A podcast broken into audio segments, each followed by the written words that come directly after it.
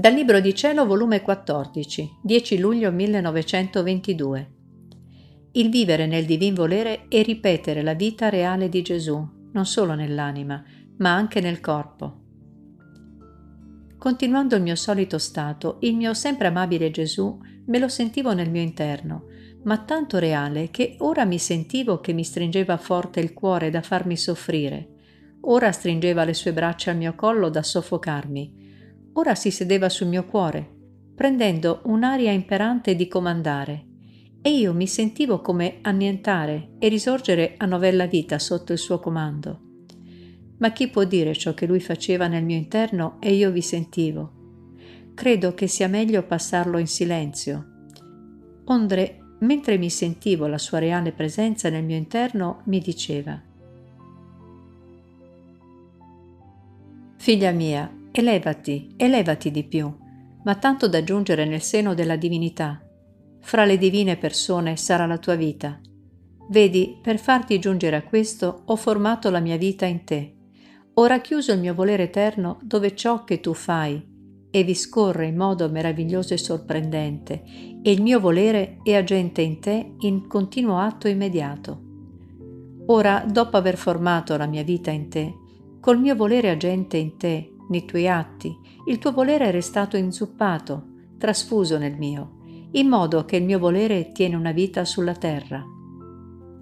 Ora è necessario che ti elevi e porti con te la mia vita, il mio volere, affinché il mio volere della terra e quello del cielo si fondano insieme e tu faccia vita per qualche tempo nel seno della divinità, dove il tuo volere sarà agente nel mio, per poterlo allargare quanto a creatura può essere capace.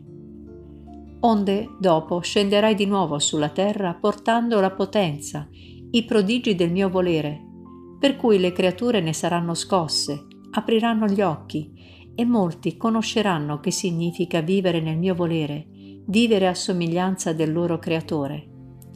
Ciò sarà il principio che il mio regno venga sulla terra, e che il mio volere abbia l'ultimo compimento. Credi che sia cosa da nulla il vivere nel mio volere? Non c'è cosa che l'uguagli, né santità che lo pareggi. È la vita reale, non fantastica, come qualcuno può immaginare. E questa mia vita non è solo nell'anima, ma anche nel corpo. Ma sai tu come viene formata questa mia vita? Il mio volere eterno è quello dell'anima, e il mio palpito, palpitando nel cuore, forma il mio concepimento. Il suo amore, le sue pene e tutti i suoi atti fatti nel mio volere formano la mia umanità e mi fanno tanto crescere che non posso tenermi nascosto, né lei può fare a meno di sentirmi. E non mi senti tu vivo nel tuo interno? Perciò ti ho detto che la santità del vivere nel mio volere non c'è chi la pareggia. Tutte le altre santità saranno le piccole luci, ed essa sarà il gran sole trasfuso nel suo creatore. Ora, per ubbidire con gran ripugnanza, dico come sento il mio Gesù nel mio interno. Lo sento al posto del mio cuore, quasi in modo visibile. Ora sento che prega e molte volte lo sento con le orecchie del corpo e io prego insieme. Ora che soffre e mi fa sentire il suo respiro interrotto, affannoso, e lo sento nel mio respiro, tanto che sono costretta ad affannare insieme. E siccome con lui sono contenute tutte le creature, sento il suo respiro che come vita si diffonde in tutti i moti e respiri umani, e io mi diffondo insieme con lui. Ora lo sento gemere, agonizzare, ora lo sento muovere le braccia e stenderle nelle mie. Ora che dorme, restando nel mio interno profondo silenzio. Ma chi può dire tutto? Può dirlo solo Gesù, ciò che opera in me, che io non ho parole sufficienti per manifestarlo.